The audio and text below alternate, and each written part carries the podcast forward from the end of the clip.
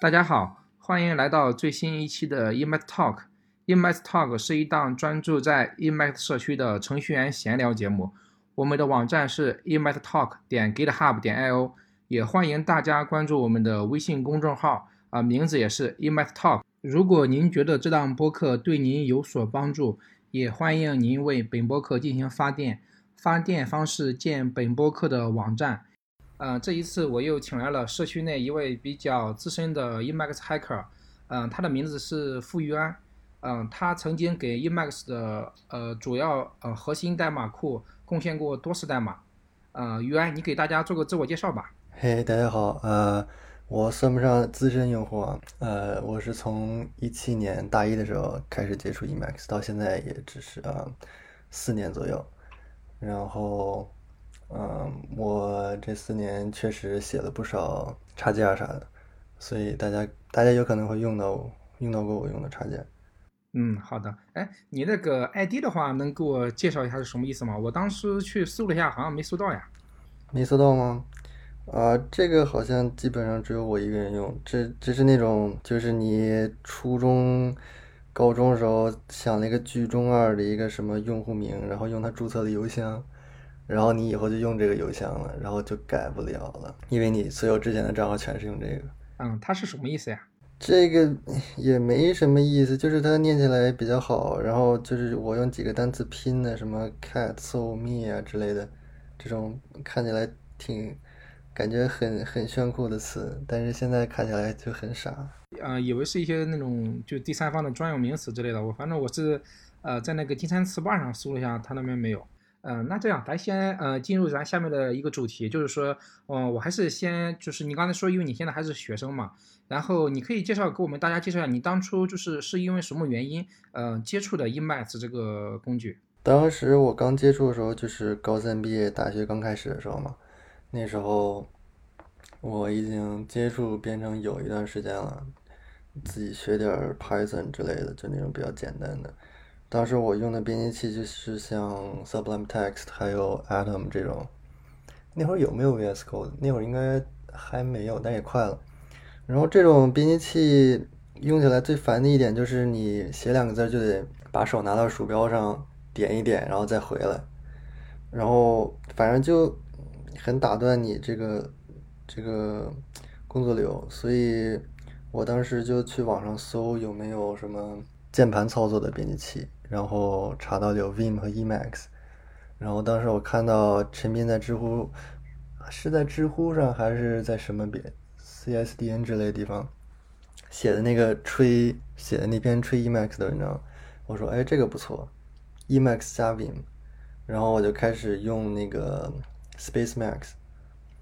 当时是就是 SpaceMax 用它默认的 Evo Mode，然后就开始入门了。OK，相当于是。呃，你喜你比较喜欢这种纯键盘的这种操作，不喜欢这种感觉啊？你说的像点一个按钮，感觉这种工作很低效，是吧？就是很烦，因为你统共就是没打几个字，你可能你写一行要就是手移出去点鼠标点个好几下，就很很烦。呃，你的这个经历有可能跟其他人也有点像，就是说，呃，因为大部分的 Emacs 用户他还是喜欢这种纯粹的键盘操作，不喜欢就像你说的再去。嗯，我写几行代码，我再去点一下编译按钮，点一下执行按钮，这样的话啊，你会感觉你的注意力会比较分散，是吧？其实主要不是点按钮，是点那个位置。就比如说你想把光标移到别的地方，你得用手点嘛。Emacs 的话，你就直接键盘上摁几下就完了。就这种文本操作、文本编辑这方面的。所以说，呃，当初你就搜了一下，找了那个陈斌的那个一年成为 Emacs 高手这篇文章，是吧？对，就是那篇。那一篇是挺有名的，估计也是很多呃新手从那篇嗯文章里面入了坑。哎，那你当初看完了以后，呃，就直接把它那个 Space Emacs 这套配置装上了。当时呃你呃有没有尝试过一些其他的一些发行版？当时没有什么发行版吧，也就是 Space Max 还有 Prelude，没有 Doom。Doom 得是一八一九年吧，可能一八年。我感觉 Space Space Max 最近几年比较沉寂了，可能主要那个。主要的那个作者，呃，比较忙，然后，而且我感觉最近就是最近几年 Emacs 发展，比零几年或者一几年时候要快很多，也有可能只是因为我参与其中，所以我感觉变快了。可能因为你之前相当于是一个 门外汉啊，现在你已经深入到它一些 package 的开发，还有它一些核心代码的一些嗯，有比如说一些邮件列表，你都可能已经订阅了，所以说你对这一方面的知识有可能会更深入一些了。当初你就是把那个 Space Emacs 配置上了以后，当时你是呃感觉怎么样？你的初印象你还记得吗？初印象不太记得了，但是我尝试改 Space Max 的时候就感觉很难改，就是不知道怎么改。然后有时候你以为就是你加了这一个东西会有用，但其实是什么用都没有，就还挺难的。感觉你是想对它进行一些扩展是吧？是呀，一用了 Emacs 以后，就自然就开始想改啊。你还就是能给大家举一两个例子，就是说当初你是。嗯，想改哪个，但是不好改的吗？这个就是细节还记得吗？如果不记得也不要紧。细节啊，细节记不太清了。不过，嗯，有一个，比如说当时我想自己写一个那个，自己写一个主主题啊，颜色主题，然后，然后我就不太清楚怎么才能改一个新的，然后我试图下一个现成的，然后改它，改完以后我又不知道怎么能怎么能加载这个主题。我是后来才发现，才还有一个叫。Theme load path 不，你得把你那个 theme 的地址加到那个那个列表里面，Emacs 才能找到你的那个主题。它不是从那个 load Pass 里面加的，它是有一个单独的一个变量，我记得是吧？对，而且你没有，你没办法就直接 load 一个文件，然后就加载的主题啥的。反正当时我就不太懂，然后也不知道怎么弄，也查不太到，就挺挺烦的。你是感觉就是 Space Emacs 它给你封装了很多层，让你感觉到。呃，对它的一个理解层面有点难，是吧？一是 Space Max 封装了很多层，第二方面是确实 Emacs 还是挺复杂的。当时我了解的也并不多，现在我就是知道的比较多了，就你大概能知道，就就是你如果想知道什么东西的话，应该去哪儿找。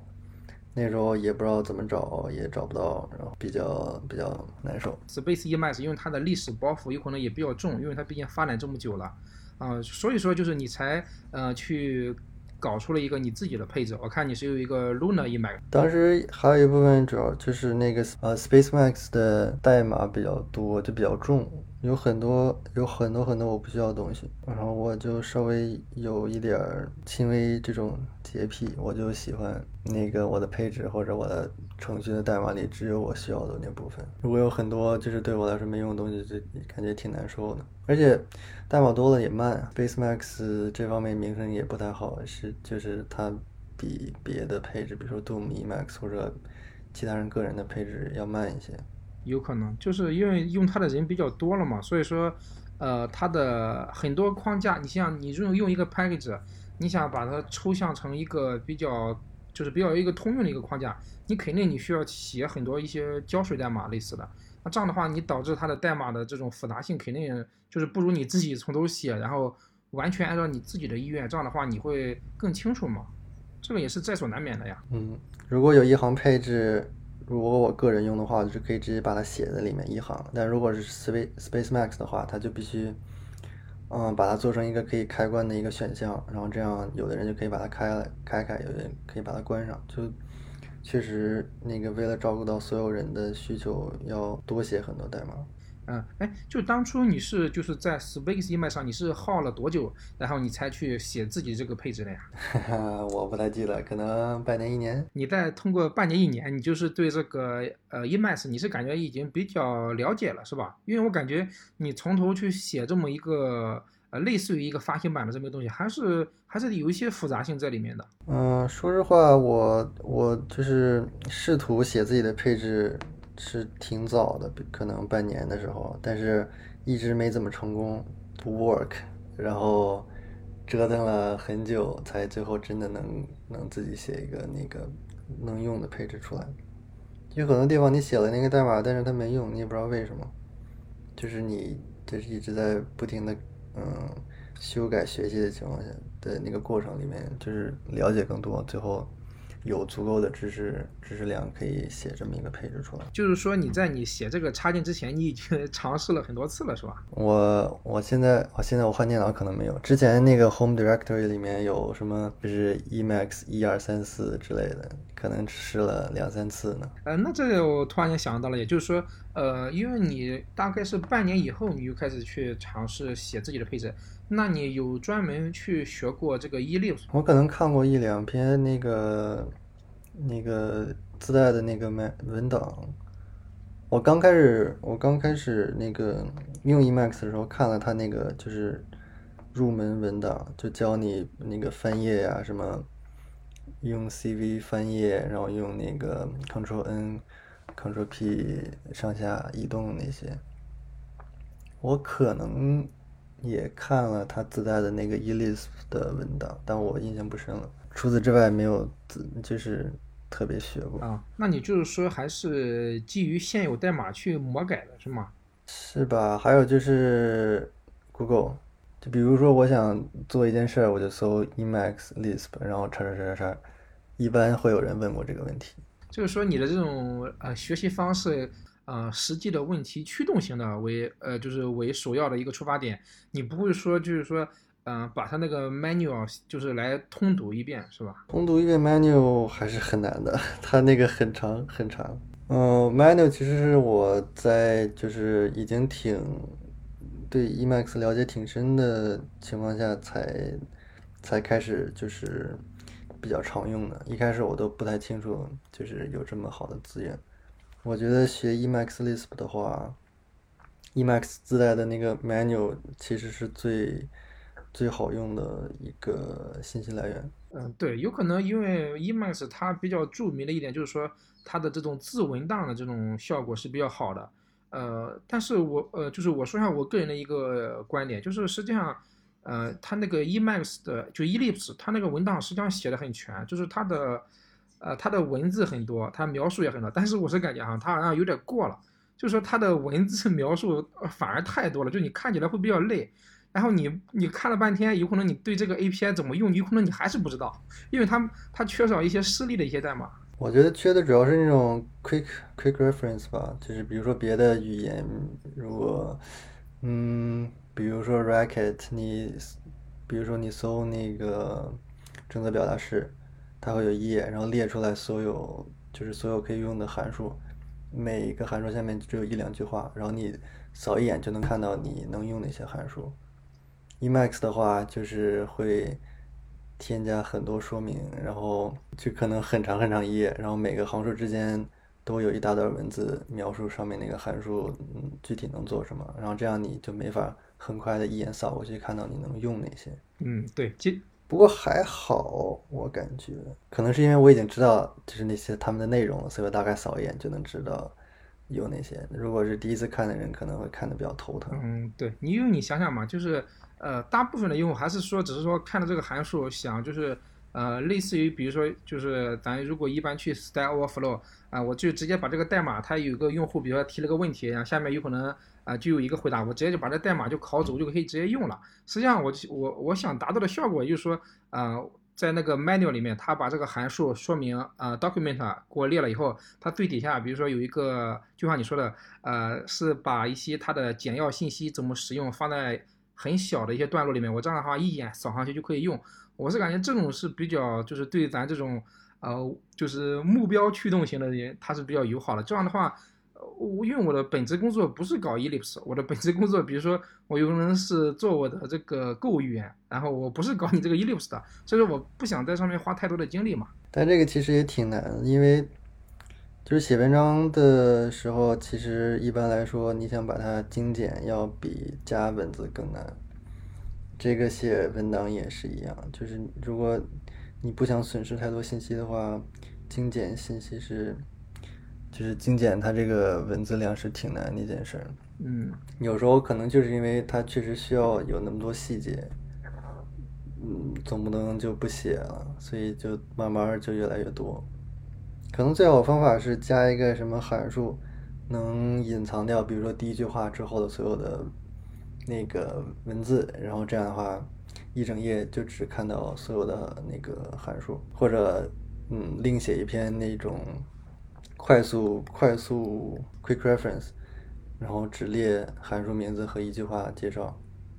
呃，对，就类似于你说的这种 quick reference。实际上，呃，就之前我实际上在那个 Emacs 叉呢那个 TG 的那个呃听友群哦、就是那个他们的交流群嘛。实际上我也问过这个问题，他们后来呃有一个用户跟我说，就是在 Emacs 二十八里面，他好像加了一个那种嗯 short documents 这么一个功能，好像它的话就是说会把类似于就刚才你说的那种效果，它把上面有个函数，下面有这个函数的怎么去使用，有一个 demo。就类似于说了你这种效果，好像二十八里面好像已经有这个功能。我看到他们就是提了一两嘴，但我没仔细看啊。哈哈，什么时候都不晚，总会有新人来学 Emacs 的，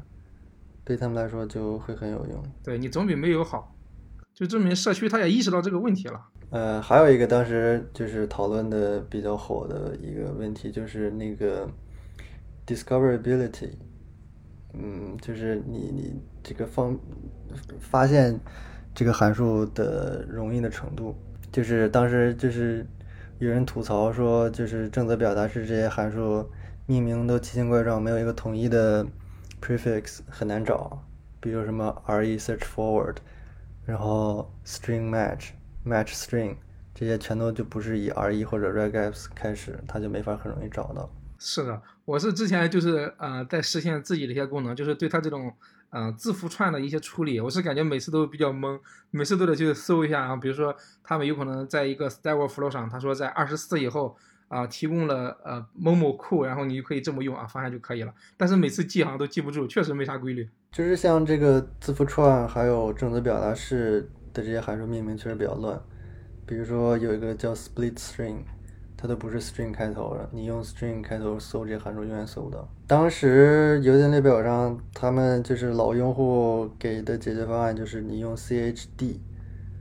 我具体那个命令是干啥的我有点忘了，反正就相当于类似那种那个模糊搜索。他们说这样搜就能搜到，但是一般人我感觉都是就是 chf describe function 用那个，然后。直接搜，那样就很容易漏掉那种命令命名不太规范的，也不能说不规范，就命名不太规律的那些函数。啊，就是他们推荐是用那个 chd 的那个，就是它是在那种，呃，不仅搜函数，也会把那个 document 一起搜，是吧？对，而且它就不是用就是用 prefix 搜。我个人搜函数一般就是用那个 char，直接去那个 menu 里面搜。那 m char 呢？它 menu 还不只是进入了那个首页吗？你按那个 S 的话，它会就是把一些比如说嵌套的一些目录也会去搜的吗？哦，Search 我不太会用，说实话，我都是用那个 I index index 就包括了那个 menu 里面提到的所有的那个变量和函数。OK，是的，它是一般是有个 index，还有一个 contact 这么一个两个一个单独的页面，好像是。嗯，或者你用 G 搜 node 就可以搜到所有的那个小标题，比如说你可以搜那个 RE。哦，一个比较坑爹，文档里面比较坑爹一个地方就是，它那个正则表达式的文档分散在两个地方，然后你搜的话有可能就到一个地方，然后就是看不到剩下的那部分。我觉得应该提高一下。OK，它就是它这种交叉引用，你感觉是是做的不好吗？还是说它当时是分了两个大的主题，所以说呃把这两个板块放到不同地方去了？当时就把我坑了。我当时在文档里搜那个 regular expression，就正好有那么一个标题，然后里面讲了。我现在看一下，嗯，这个 regular expression 里面讲了 syntax example notation functions，就是他讲了那个就是正则表达式你要怎么写之类的，但里面只字不提怎么用 regular expression 搜索那那部分文档，你要往上。往上一级，然后在它后面叫 regexp search node 里面才有。它相当于是把这个函数放到那个 search 那个那一部分了，是吗？对，所以如果你只搜 regular expression，你只搜 regular expression 的话，还搜不到这个 regexp search，因为这个拼的是 regexp，就是那种简写。其实这种小问题有待改进，因为这种真的就很容易感觉坑到新手。嗯，对，实际上就是说。呃易脉就像你说的，它本身文档也发展了这么久了，我估计哈，就是说他们也想去改，但他们一改的话，有可能就像你说的，他改他走他是他是去加呢，还是去删呢，还是去怎么的？感觉他们那边也是不是说怕一动就会影响一部分呃老的用户？比如说你把这个地方挪了个位置，其他老用户又找不着了。这种倒也，嗯，我感觉不是很不是很严重，因为老用户一般都比较了解 EMAX，就是你虽然挪一下，但是他们还是很容易能找到的。要像很多那个默认的设置也是一样，EMAX 有时候会，就是 EMAX 也不是就是完全为老用户服务，EMAX 的理解就是老用户你很了解 EMAX，你可以在你的配置文档里加一行，就可以就是改回到原来的原来的那个设置嘛。嗯，然后新用户的话就可以直接用用到那个新的默认设置，就是更友好的那种。对，感觉好像这种问题一般在邮件列表里面争议的会比较多，就是感觉呃你是感觉就是对新手友好，还是说对老就是那些老人他不用改配置，而不是说因为你升级，然后他的一些配置还得加一行，感觉这种讨论好像之前看的也比较多。挺多，毕竟这种都是很主观的讨论嘛，没什么客观的评判标准。嗯嗯，就是你觉得这样比较适合新手，然后那个人会说你又不是新手，你凭什么知道新手这么想的？嗯，但 Emacs 就不是就是完全倾向于老用户的，他对就是那种就是比较友好的，就是改改这种呃默认的默认的设置来让 Emacs 更友好的话是不不反对的。我感觉。开发者比较反对的是，就是没有任何根据的就认为这样改会对新手更友好，然后就改。但是如果你能向他们证明这样真的很好的话，他们还是很愿意改的。OK，但是这个证明起来，你怎么去收集这些证据，好像不是很好弄，感觉挺难的。比如说当时我记得啊，其实不是我记得，就是我据我所知，嗯。以前的 Emacs 是没有这种高亮选择区域的功能的，就是你要选什么东西，就是挪到开始地方 set mark，然后再挪到结尾的地方 point 跟 mark 之间就默认是你选择的区域了。后来不是加了高亮吗？嗯，但是我据我所知，很多邮件列表里面老用户还是就是用原来的那种方法，就不高亮选择区域，那样的话会更灵活。我就你这样一说，我突然间好像之前也看到，就好像是有一个。呃，mark transient 一个东西是吧？嗯，transient mark mode。OK，OK。所以我感觉 Emacs 对这个新手还是，就是开发者对新手还是很友好的，不像坊间传闻的那样，就是全都是一堆那个 graybeard，然后死也不改之类的。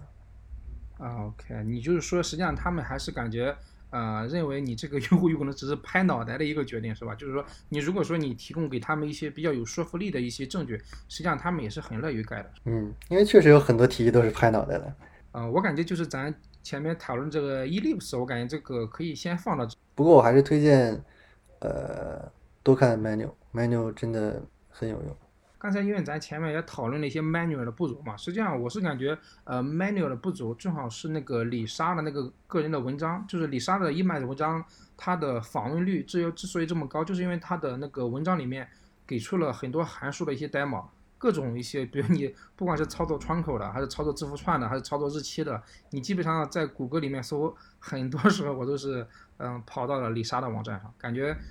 是的，他那个就是很理想的。在李莎里面文章去学的话，感觉应该对新手也比较有帮助。嗯，那些基础的函数，直接去他那里面，就是你去看一下他一篇文章，就是能大概知道你能做哪些事，有哪些函数可以给你用。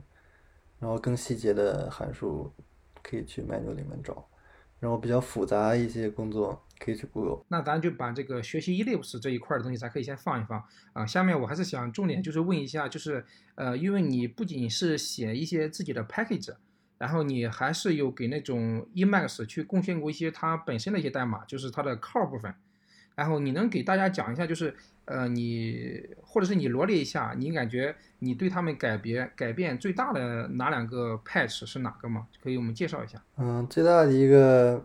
还是就是那个中英文混排的软折行的那个 patch。平时如果你开了 Visual Line Mode 或者你开了 Word Wrap。你一整一就是很长的一行字会被它软折行成一段文字嘛？它就自动在那个窗口结束的地方给你开一新行，然后继续你之前那行字。嗯，一般来说，英文是很很就是没什么问题，它就在窗口结束的前面找一个空格，然后咔插一个软折行。但如果中英混合的话，就会出现很丑的那种效果，因为它那个它那个逻辑很简单，就是找空格，但中文里面没有空格，所以你中文对它的那个逻辑来说，就相当于一个超级长的英文单词，它不能在英文单词中间插一个折行，它只能去找空格。这样的话，如果你的那一行文字是一个英文单词，一些一中文的字，然后后面。又有一些英文单词的话，它会在第一个英文单词后面那个空格就会就插软折行，就相当于你第一行只有那一个英文单词，然后后面是一段中文，然后后面如果又有一个英文单词的话，它又会很提前就插软折行。而你想要的效果是，就是它那个英文单词完了以后不立即折行，先把那一行填满用中文字符，然后在中文字符中间折一行，然后再填满。这是比较，就是这是理想的那种效果。我就是写了一个 patch，那个让 Emacs 可以在那个中文字符中间折行，而不是只找，呃，只找空格。而且那个顺便还能就是，就是正确处理那个漏收位，是叫藏了收位还是漏收位？就是，呃，不在。句号或者那个逗号之前折行，因为这个中文里面是不允许的嘛。防止把逗号放在下一行的开始是吧？对，是这个意思。嗯，明白。这样的话好像不符合这种语言规范了。对，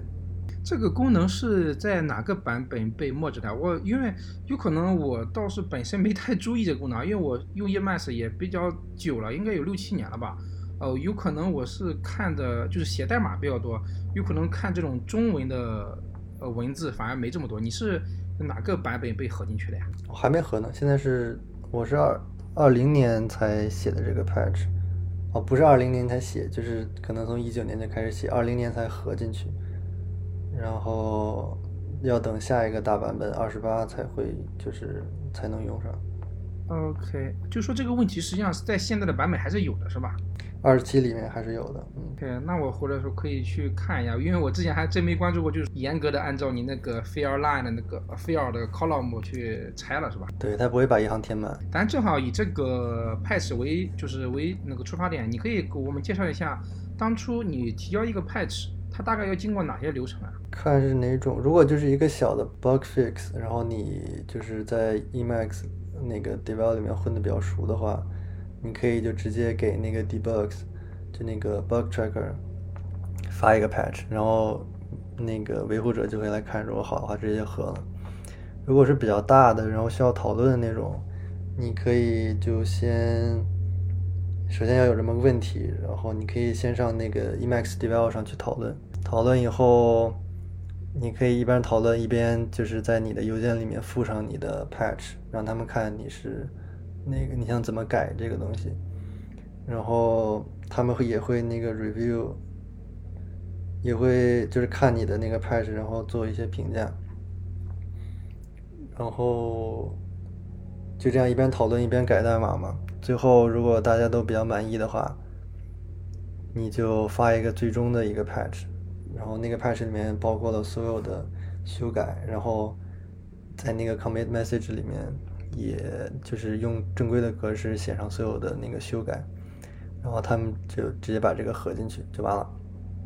OK，哎，你刚才介绍这里面有一个问题，就是说，呃，你在这里面进行 review 都是在那个 GNU 的那个 Find Bug 那个平台。里有两种方法，你可以就是只很简单的话，就一个 patch 那个发到那个 Bug Tracker。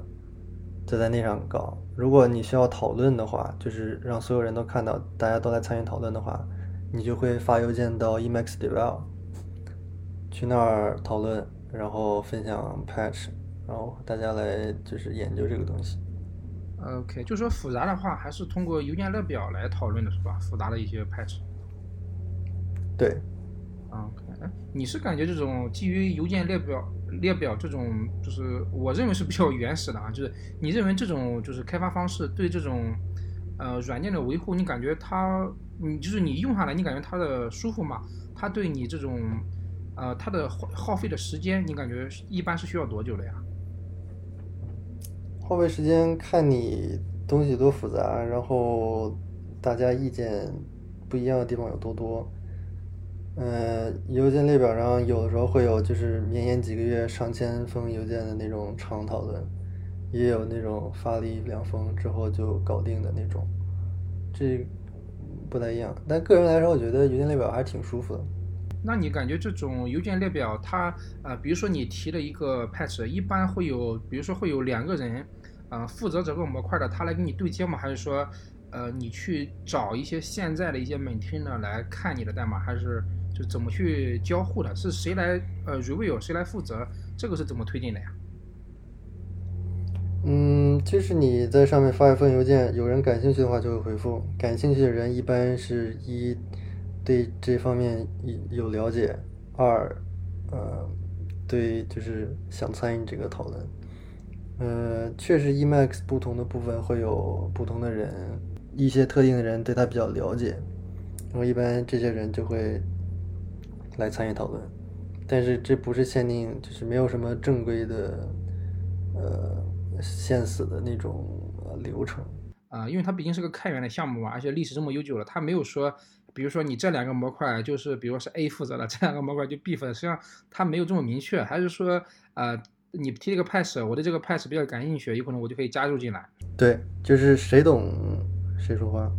你不懂的话，你也没无话可说。啊，对，没有，就是每个 package 没有，就是一个就是写，就是写在纸上，谁谁谁就是哪个 package 是 maintainer。嗯，了解。嗯，那你是感觉，呃，你通过提交这一个 patch，你是感觉对你的收获有哪些呀？嗯，更懂 Emacs 了，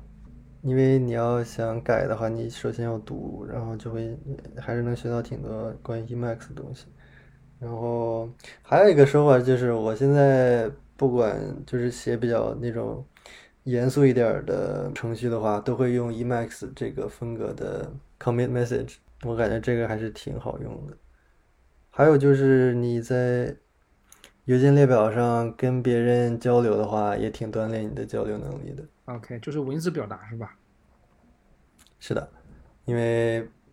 确实不容易。是的，就是你在技术问题，你怎么用一些呃浅显的语言表达出来？呃，这个就是跟你自己理解，这还是两码事情的。因为就是你发现，就是你有这个问题，然后你要给一个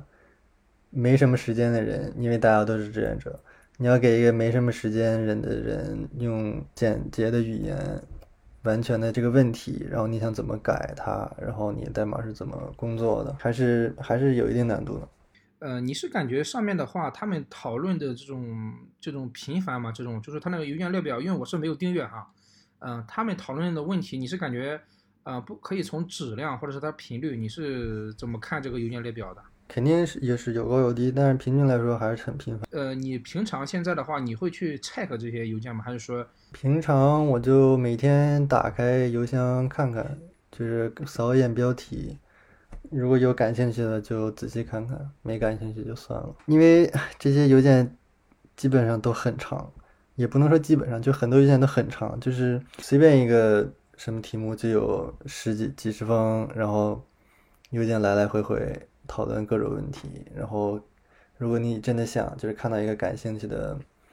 呃话题，你想从头看到尾是是挺难的，因为真的很长。就是实际上你说刚才类似于应该是那种 thread 是吧？就是一个一别一对到一个人发了以后，很多人有可能会回嘛，这种来来回回的会比较多是吧？对，啊，那你感觉在阅读这方面你有什么心得吗？我也没什么技巧，因为这个东西也不是像论文一样有什么就是有什么就先看图，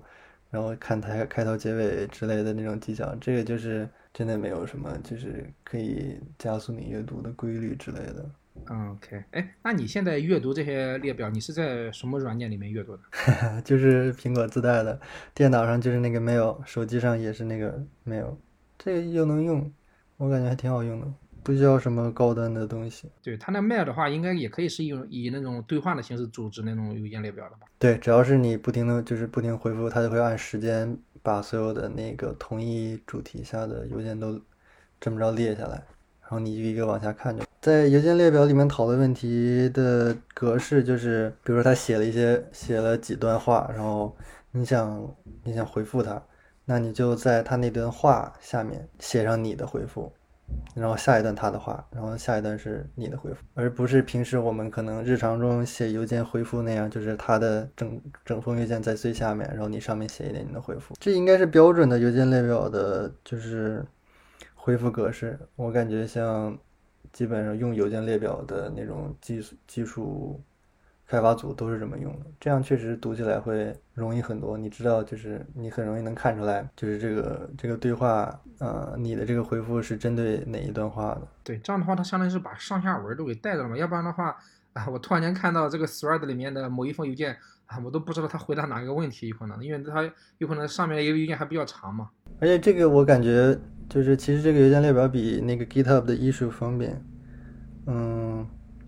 可能，呃，我先说它比一是方便的地方吧。方便主要是首先你可以直接用你的那个邮件客户端看，你就用邮件客户端看到他发的那些信息，然后你直接咔咔写回一封邮件就完了。不像那个 GitHub，你还得到他那个网页的 API 上看。其次是 GitHub 就是像这种像我之前说的那种针对他一段话回复的功能比较弱，你你还得。把他之前说的话复制粘贴下来，然后填上引用那引用格式，然后在后面再写。就总体来说，其实 GitHub issue 比那个比那个电子邮件要麻烦一点。我感觉 GitHub 的 issue 比较好的一步一个地方是，你可以就是 close 它或者 open，就是你可以记录它的那个状态。邮件肯定不能这样。呃，Emacs 里面是用那个 d 嗯，bug tracker 干这件事，就是如果你觉得有一个问题，然后你要就是呃提醒大家别忘了这个这个 bug，你要去那个 bug tracker 上开一个，这样的话就是他一直他除非有人把它 fix，他一直在哪儿能提醒大家还有这么个事儿，不像那个 Emacs devel 里面有时候热火朝天聊半天，然后慢慢这个这个对话就。这个话题就下去了，然后他就把这事给忘了，然后，对，有时候会这样，就是讨论半天也没讨论出来一个特别好的一个所以然来，然后慢慢就没什么人回复，然后就就没了。实际上，issue 它呃 GitHub 默认应该也是会给你那个邮箱发一个邮件，就是你每一个。每个人对你的评论，你都会收到一个邮件，你可以直接回复这个邮件，它会自动同步到 GitHub 那边。呃，你要是说存在这种操作性上，好像他们两个差不太多，因为你你不是说我这个 issue 我必须打开嗯 GitHub 的那个 Web 服务端我才能访问，你也可以通过邮件去操作的。我可能我就不太习惯用那个 GitHub 的邮件，就是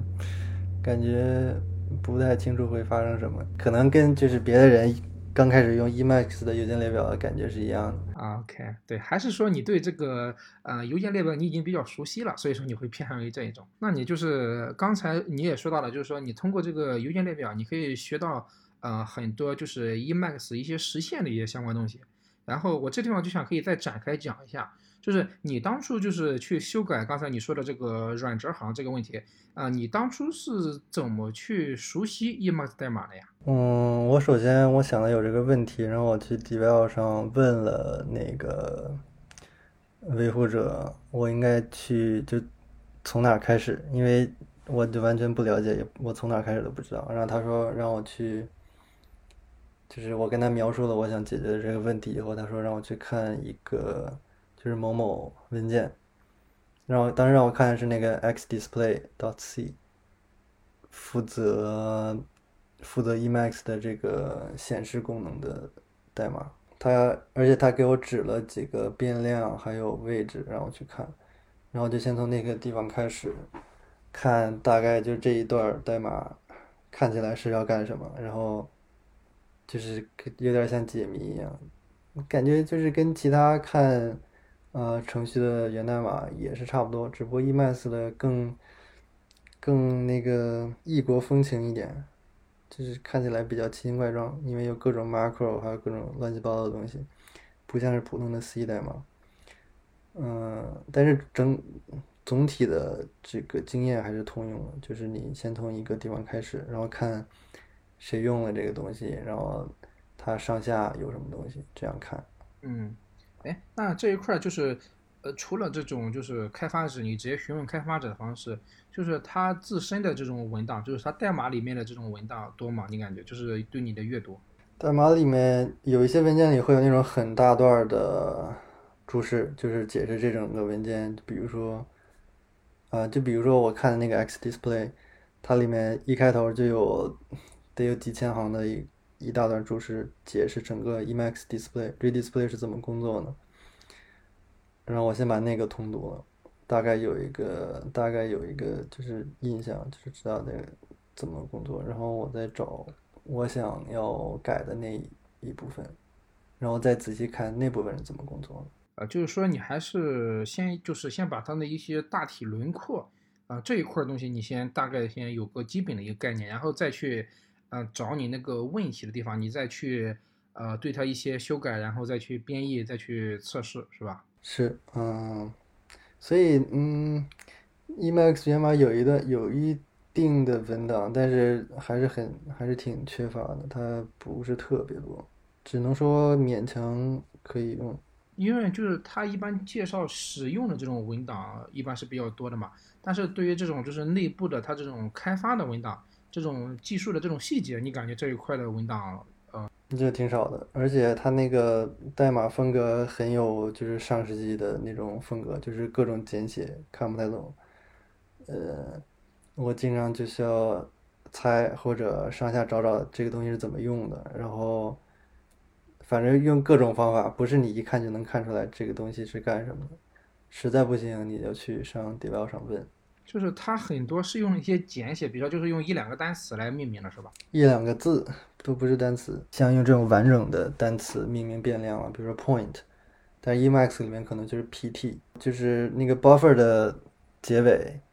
它不是 buffer end，它是 z，就一个字 z，就这种上世纪 C 的风格。你说的你说的这种命名法应该是那种匈牙利命名法吧？就是说它呃匈牙利命名法，我可以先啊、先介绍介绍一下，就是说匈牙利命名法就是说它是以这种变量的类型，就是说它大概是代表什么类型，然后比如说刚才你说的那个 PT，比如说就是我一看这种变量，它是以 PT 开头或是以 PT 结尾，我就知道它代表一个点。这种匈牙利命名法应该还算挺常见的呀，我感觉。哦，我指的不是那种命名法，我指的是比如说，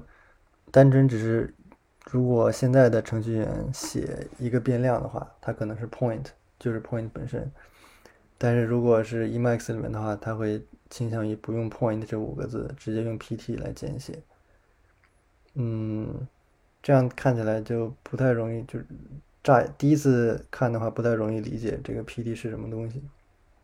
当然，你可能就是你编程经验比较足，你知道 PT 一般来说是 point 的简写，但是还有 Emacs 里面有很多其他的简写，就比较更难猜出来。比如说我说那个 Z，谁知道 Z 是 end 呀？它它这一块儿是没有那个一些文档的是吧？没有文档。OK，那我感觉你是可以在在 develop 上提一下，感觉可以把这个丰富一下，因为你刚才说的那种 Z，它肯定就是取了那个字母表的最后一个位置嘛，代表。但是我是因为知道了 Z 的含义，我才能推的。但是如果说我不知道 Z 的含义，你让我正向去推，我是推不出来的。是啊，这种还是很多的。这是不是就是就像你说的，因为它的代码比较悠久，是不是啊、这是我们的前辈们他们的一些 命名习惯。前辈们比较喜欢就是简短一点的变量名，因为当时就是比较喜欢一行，就是就是把它写短一点，然后把那个代码长度控制在比如说八十字符。现在当然也是，但是只不过变量长了以后就都换行呗。嗯，对，呃有可能感觉就是之前他们的那个终端也不如现在终端强大，他们之前的那个呃磁盘有可能还是按呃最多也就五百兆，咱们现在都几个 G 几个 T 了，感觉磁盘更不是问题。所以说咱们现在还是更强调这种代码的易读，他们就是上个世纪还是强调这个代码的高效嘛，相当于是呃两个就是一个秤头的两个方面，就是看你取决于呃你追求于哪一个方向吧。而且很大程度上也是习惯问题。现在还是有很多老的程序员喜欢用这种方法写变量，但是我感觉，我个人感觉新的程序员都喜都喜欢变量越清晰越长越好。那不是越长越好，就越清晰越好，长不长就不管了。嗯，对，反正就是，就比如你写那个 Java 的话，它比如说一个代码的话，我一般一般我一般那个变量名字有可能会包含三四个单词啊，就是说尽量想把这个对对他做的事情给描述清楚，然后这样的话，我把那个文档的那个方式我也给省了嘛。这样读起来会容易理解很多，至少不用就解谜了。那你当初就是贡献这些代码，他们啊、就是给你 review 的那个人，他会给你就是强调这些细节吗？还是说他不会特别 care？命令变量没有规范，你怎么写都可以，只要别太离谱。当然，我也不太清楚离谱会是什么样。Emacs 代码有一些规范，比如要在八十行内，其实没有就是写死一定要在八十行内，但是推荐是要在八十行内。我个人也喜欢写在八十行内，因为我这个小笔记本那个分成两屏的话，就分成两个窗口的话，一行也就七十七十四列。所以多的话就会看起来很就很难看。我一般写代码都会控制在七十行内。然后 Emacs，如果你要写注释的话，必须要写完整句子，开头大写，然后最后有句号，然后是一个完整的完整句子，然后要美国英语。句号后面两个空格。这个注释要求完整句子的理由是，既然你都写了注释了，那就把它写的好一点，完整一点，易读一点。不要就写一个单词一个短句，让别人猜你这个注释什么意思。就是所有的你你平时写 C 的话，不是在那个函数名后面直接跟括号，然后里面参数吗？Emacs 里面都是先一个空先先个空格，然后才是括号。我不知道这个是哪儿来的，但是我也没问，反正我看大家都这么写，我也这么写。这个好像是老一辈他们就是遗留下来，说上好像是更易读吧。我之前好像就是是对看一些那种就是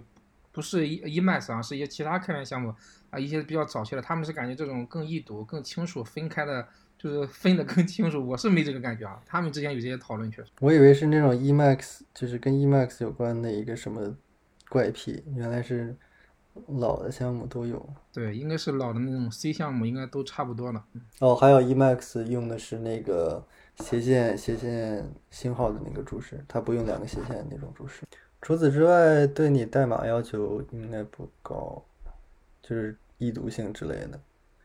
因为有些地方真的不是很容易读。要我的话，我可能就会写的比较复杂一点，就但是就是更易读。嗯，就是我刚才想问一下，就是说当时比如说你玩的这个 pad，它会会要求你写一些测试吗？嗯，测试有更好，没有也可以接受，因为 Emacs 人手真的不足，有 patch 已经很好了。就是因为有时候你加一个工具，有可能啊，你写的测试代码要比那种功能代码要多得多得多。是推荐最好建议是写测试，但是你不写，然后你写的这个 patch 又很好用、很关键的话，也不能说就是不给你合了呀。呃，你刚才说就是他们现在嗯、这种呃核心开发商，你感觉他们就是活跃的大概有几个呀？活跃的人不少，我甚至认不全，因为 Emacs 真的很大，然后各个就是光自带的那些包，Ellipse Ellipse 方面就得有上百了吧，每个包都会有一，就是都会有一些特定人会那个，可能是他写的，或者他一直用，就是会关注。然后 Emacs 本身 C 的 core 的话，不同地方也有，就是不同的人比较熟悉，然后就是有人在 devel 上提到话题，然后他就会出来，那个出来看，真的挺多人，但其实但肯定比不上那些商业软件或者 Linux。嗯，那是因为毕竟它 Emacs 还是算相比这种 Linux 还是很小众的一个软件啊。主要是 E Emacs 感觉主要是它这个太大了，所以即使有很多人，但还是不太够。啊，你是说它的功能太丰富了是吧？功能丰富，那个代码量也很大呀。嗯，OK，我是感觉通过跟你这么了解，我是发现 Emacs 它呃就是它的文档就是就是不仅是文档，就是它的内部的这种实现，呃就小到这种变量名的这种约束，大到了一些设计细节上，我感觉对一个新手来说，他去接触还是都是困难还蛮大的。你当初是用了多久才把这个 patch 从提出到被墨制的呀？还记得吗？嗯，不太清楚，至少一年快半年多一年，因为我断断续续的在这上弄，因为这个确实很难很难搞懂嘛，我就是感兴，当时一开始感兴趣，然后看了这个东西，然后当时看的不是很懂，然后之后就有点别的事儿，然后我这个我对这个热情也稍微降一点，然后就一段时间没看，然后后来又有点时间，我又拿回来看，然后这回就是又能多发现一点东西，然后对它了解更多，然后改了改也能用，然后但其实当时我改的那个不太对，后来又在 Devel 上跟那个维护者依赖讨论了半天，改来改去，慢慢断断续续拖了很久才搞出来。嗯，对，因为你这种开源项目，你这种时间的这种 deadline 实际上是不是很明确的？但是你就是真正就是投入里面的，应该，呃，应该差不多有一个月吧。比如说，就是你可以算一下这种时间加起来一个盒的话，那就很难算了，一个月是有的，因为那个整个 Redisplay 有三万多行，我肯定没有全都看，但是就是看那个注释，然后这个猜这个代码到底在干什么，然后上下看，因为我也不是我对 C 其实也不是很熟，我只是就上大学上课用过，用那个 C 写过一两个程序而已，很多地方对还是比较费劲的。你这边写完代码，你就现在是直接把它 build 出来，然后看一下效果，你是这么测试的，是吧？嗯，Emacs 有一些就是自己的 GDB 命令，方便你 debug。因为如果你只是用 GDB 看那个 backtrace 的话，会看到一堆 func call。因为 Emacs 里面所有的函数，它那个 call 的时候都是用 func call 的，所以你看不到那个就是你的那个 backtrace，你得用一个 Emacs 自己写的一个命令才能看出来那个 backtrace 上的那个 Lisp 函数的名字，就相当于这些。OK，相当于就是它的符号不一样，是吧？所以说你需要用那个 Emacs 它自己提供了一些 GDB 的一些函数，是吧？对，因为你想，这个 e e eLisp 其实是跑在 C 上的一个呃啥 inter 那个解释器嘛，所以如果你看 C 的那个 backtrace，看的都是 C 的函数，比如说那个 Elist 的 backtrace 上，如果你在 e Emacs 里面看 backtrace 是一些一些 Emacs 的函数，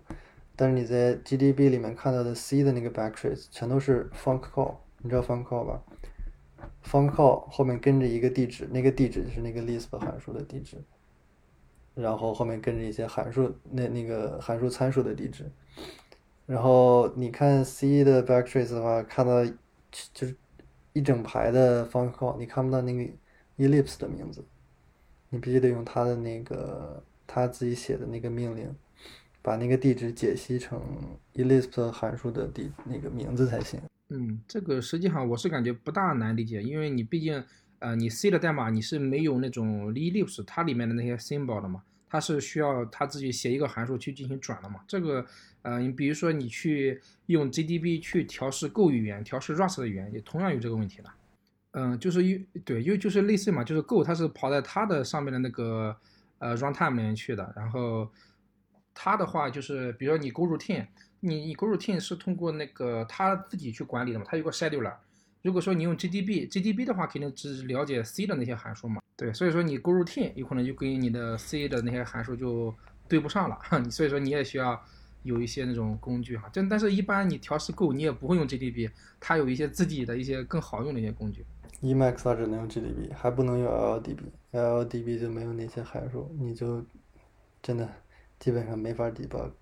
如果是就是有 Ellipse 函数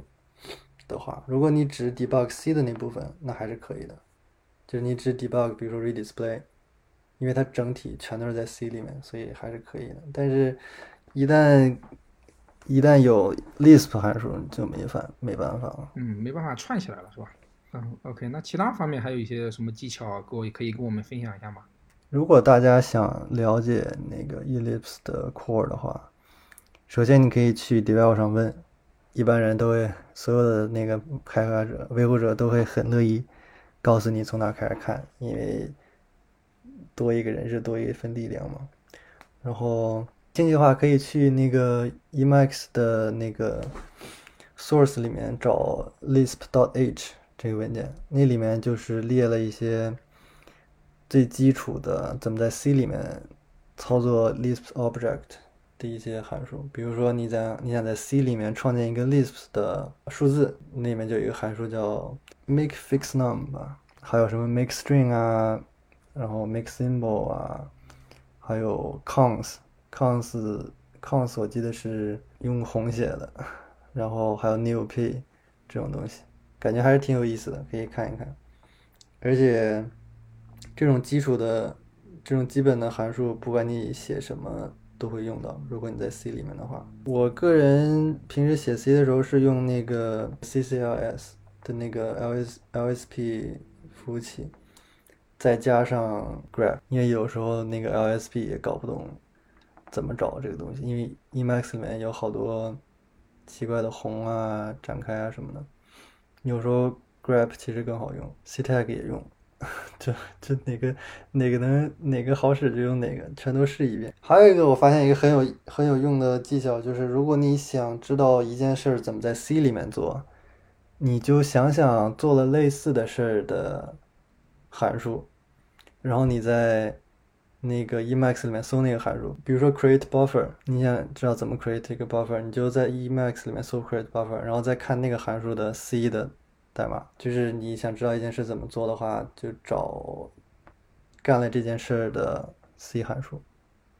因为这种函数一般都会有那个 Lisp 的 binding，然后就可以通过找 Lisp 函数找到这个 C 的函数，然后看这个 C 的函数怎么做。这感觉跟你前面学那个 Ellipse 有点像，这种经验。我倒是想读一个文档，但是没有，就只能用这种方法。它的代码这么多人贡献，你说要去呃跟这种用户手册去编写这种代码也不大现实，而且成本太高了，而且这东西一直在变，你这个维护感觉这种代价还反而不如这种直接看代码，因为代码是最终的一个 source of truth 嘛。其实看代码有时候可能比看文档还快。就是那种比较短的话，就那个 ListPage 里面都是很短的一个一个小函数，你大概扫一眼所有的函数，大概就能知道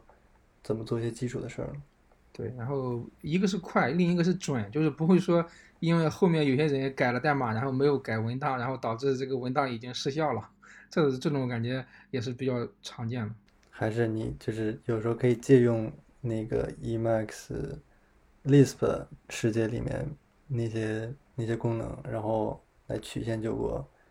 找就是解谜 C 的这部分。嗯，我是感觉通过咱聊这个，就是聊你你第一个派 a 我感觉咱已经扩展了很多了。实际上就已经把 Emacs 它的一些内部的一些呃如何去参与，它的参与的形式，还有怎么去呃针对一个 patch 怎么去看，感觉咱已经聊的差不多了。就是感觉你可以呃再给我们抽几分钟讲一下你的第二个 patch，可以给我们介绍一下，因为我感觉前面咱已经。讲到一些扩展的比较多了嘛，所以说咱这边可以再稍微收一收。可以，第二个 patch 我就讲一下我我写的第一个 patch 吧。当时上大学的时候要用 C 写程序，然后用 GDB debug，Emacs 自带了一个 GDB 的那个界面，那个东西稍微有点老了，然后有一些问题。我当时就是看那个 Elisp Elisp Elisp 的源代码，发现有一些 bug 呀，然后有些可以提高的地方，我就。开始改，然后开始在那个 develop 上发起讨论，说怎么改这个东西。嗯，比如说当时 GDB 它那个窗口布局是写死的，就是它那个函数里面就字面意思上写了，就是怎么 split，然后怎么哪个窗口用哪个 buff。我就想当时我是不是可以写一个函数用，就是可以让那个用户自己。布局好它的那个窗口以后，把这个布局存到一个什么地方，然后下次直接用它的这个布局，而不是直接用代码然后写死这种方法。这个东西用了那个 Emacs 里的那个 Window Configuration，那个东西挺好的，就是你可以把你的这个窗口布局存在一个数据结构里面，那个数据结构还能打印到一个文件里。我当时就这么干的，嗯，就是把你。调整好的这个布局存到一个文件里，然后到时候再直接从这个文件里面加载这个布局就可以了。那是我用我写的第一个比较有意思的 patch。感觉好像也比较实用啊，因为有可能那个 JDB 的默认窗口有可能嗯太多，或者是你想要的它反而没有展示，这样的话它只能去改代码了。你只能可能你自己写一个代码，然后自己 split 那些窗口。嗯，这个 patch 已经合进去了是吧？是的，嗯，我我我从第一个 patch 到最后全都是那个二零年才有，所以二零年以后才合的，所以都是在二十八里面才能看到。那就是我们如果想享受到你的代码，估计还得再等下一个版本了，下一个大版本。感觉要等不久呢，现在也没有什么风声说那个要更新二十八，我感觉至少得还等一两年。它好像现在周期是四五年一个大版本是吧？嗯，挺慢的。它有可能是不是做了很多回归测试呀？我记得好像是有一个人。呃，EMAC 是有回归测试的，就是它有很多 test 嘛，然后它会，我也不知道是就是频率是多少，反正它会一直做，然后有时候会 break，然后就会有人上 debug 上来问会怎么回事，就是就这个 commit 导致了这个测试炸了，然后怎么说，偶尔会看到，一般来说感觉还是挺少见的，一般来说不会有，所以我一直都用就是那个开发版。OK，就是说他们实际上就是在前面这些 code review 有可能已经。啊，保证了这个代码的质量了，是吧？因为挺多人用开发版，很多人用开发版，然后 debug 上有时候会有人来，就是来写一封信说你们这个这个 commit 导致我这个地方变了，为什么？是故意的还是无意的？所以就是 debug 已经经过很多资深用户的日常使用啊。你现在用的应该也是这种，就是 D 开发版本。对，主要是方便嘛，因为你。平时还要改代码什么的，就用开发版比较方便，而且也能享受到最新的功能。别人写的一些，你想，如果有什么新功能，你得等四五年才能用上，那是有点有点慢。但是就是我感觉是相当于就是你们这种就是呃有有兴趣有时间去折腾这种 core 部分的代码，就是可以去这么去玩。我是嗯我是推荐就是如果说你呃用 Emacs，你就先还没有这么入门，你先别去折腾这种开发版，还是。先用现在比较稳定的，现在就是二十七点二嘛，先用这种稳定的先去跑起来。那等你熟悉了以后，等你对这种 Emacs 更有掌控感了以后，嗯，再去用这些开发版。因为你开发版的话，啊，很有可能就是比如说某一个开发者他提供了一个 patch，有可能导致了你的某些功能有可能就失效了。这样的话，有可能你去提问，别人也有可能给你搞不定嘛。这样的话你会很沮丧，有可能打断了你的工作流。是的，会变。Emacs 正式版我感觉还是很稳定。嗯，我是感觉咱聊到这里，就是咱这一块的贡献的经历也聊到差不多了。呃，就是回顾咱这次节目，你还有就感觉哪些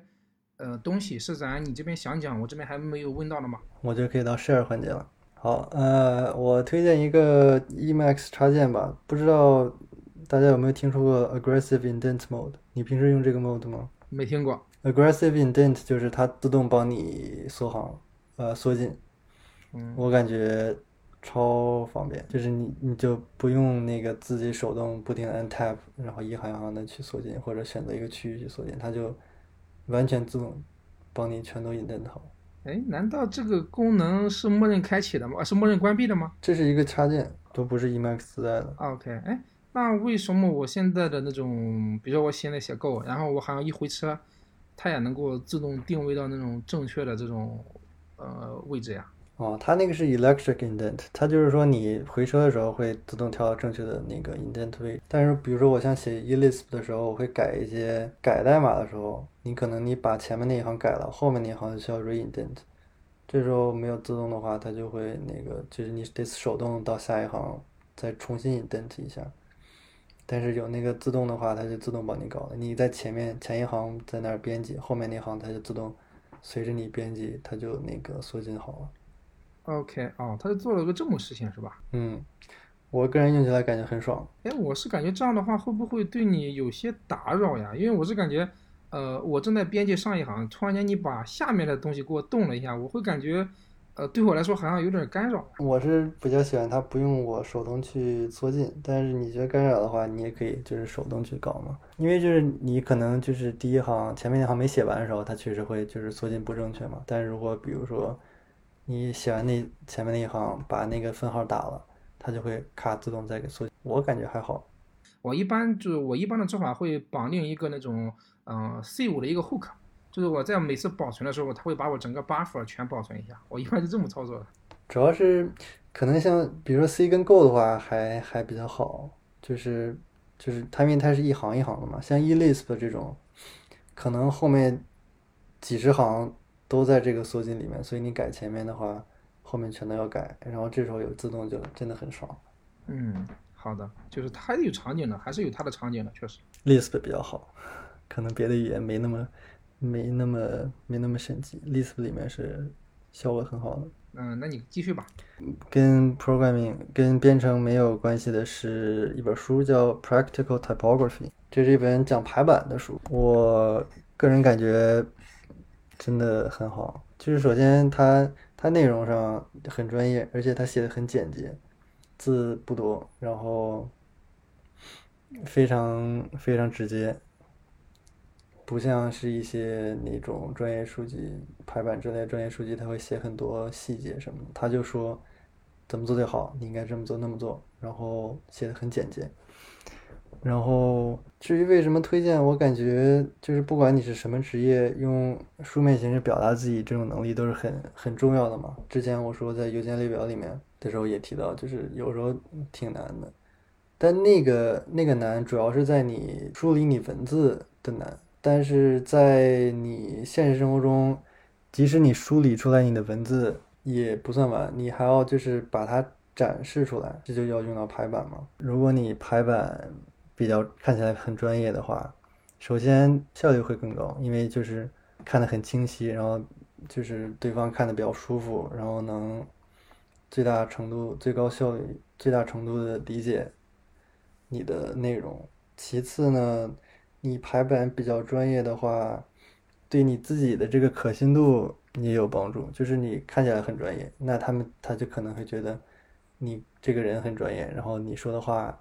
也很有可能就是很靠谱的。我很推荐大家读一读这本书，《Practical Typography》，就是实用排版。我是感觉很实用的。很实用，它会就是都是很实用的问题，比如说你正文字号应该多大，行间距应该多大，一行要多长，然后要要不要居中，然后小标题、大标题应该用什么样字体，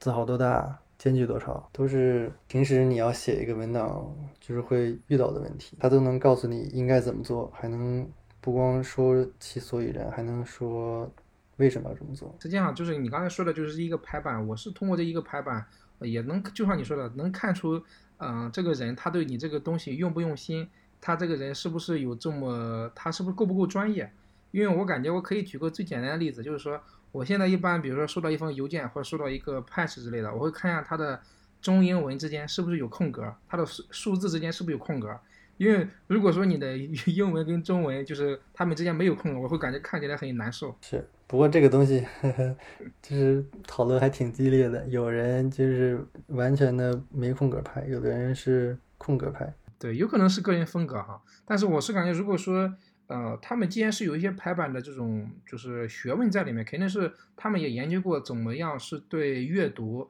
是最好，而且是最展示是最优雅的，应该也是有一些，虽然说有可能也比较主观哈，但是被大多数人认为，我还是感觉空一下的话，对这种，嗯、肉眼去看的话会比较舒服。排版这个东西有一部分是主观，但是有很大一部分是客观的。因为如果你就是用不正确的排版，字号巨小，然后特别密，然后颜色对比又很差，就很确实很难读，读起来很累。但如果你就是排版的